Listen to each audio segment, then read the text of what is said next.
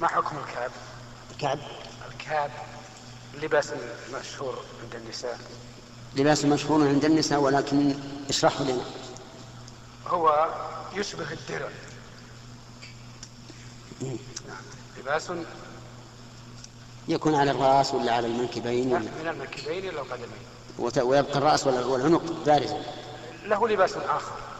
لكنه بارز متميز. متميز اي نعم. هو الأصل أن الكاب لا بأس به لأنه ساتر ولكن أنا أرى أن لا نفتح الباب للنساء في تقليد غيرنا. متى جاءنا هذا؟ إلا حين جاء الناس إلينا أو ذهبنا إليه. فكوننا نتلقف عادات غيرنا التي ليس فيها مزية نافعة عن عاداتنا أمر يجعل الإنسان دائما في التبعية ودائما ذنبا لغيره.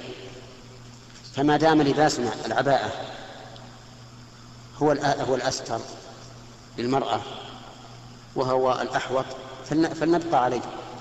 لأنك هذه السنة ربما ترخص لها بالكاب وتلبس الكاب في الأخرى في السنة الأخرى تقول أعطني البنطلون. نعم. ثم في السنة الرابعة أو الثالثة تطلب أيضا اللباس القصير ولباس الأفندي كما يقولون وما أشبه ذلك. فالذي أرى أن أن نحجز النساء أن تتلقف هذه العادات. ونقول ما الذي تستفيدين من هذه؟ ما الذي تستفيدين؟